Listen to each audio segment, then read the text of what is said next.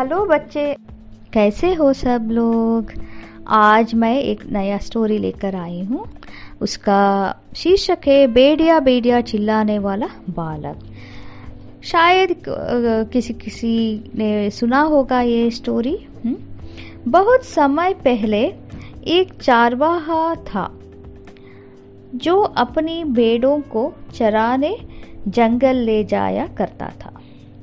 एक दिन उसने गाँव वालों के साथ मज़ाक करने का निश्चय कर लिया। वह चिल्लाने लगा, बचाओ बचाओ, बेड़िया आया।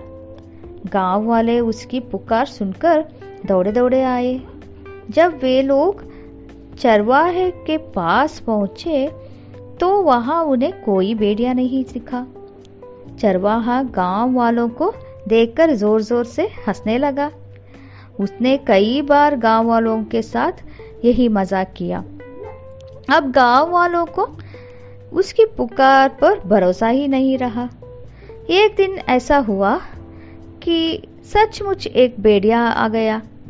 चरवाहा गाँव वालों की और भागा और चिल्लाने लगा, बचाओ बचाओ बेड़िया आया। गाँव वालों ने समझा कि चरवाहा तो हमेशा की तरह अभी भी मज़ाक कर रहा है। गाँव वाले उसका चिल्लाना सुनकर हँसते रहे।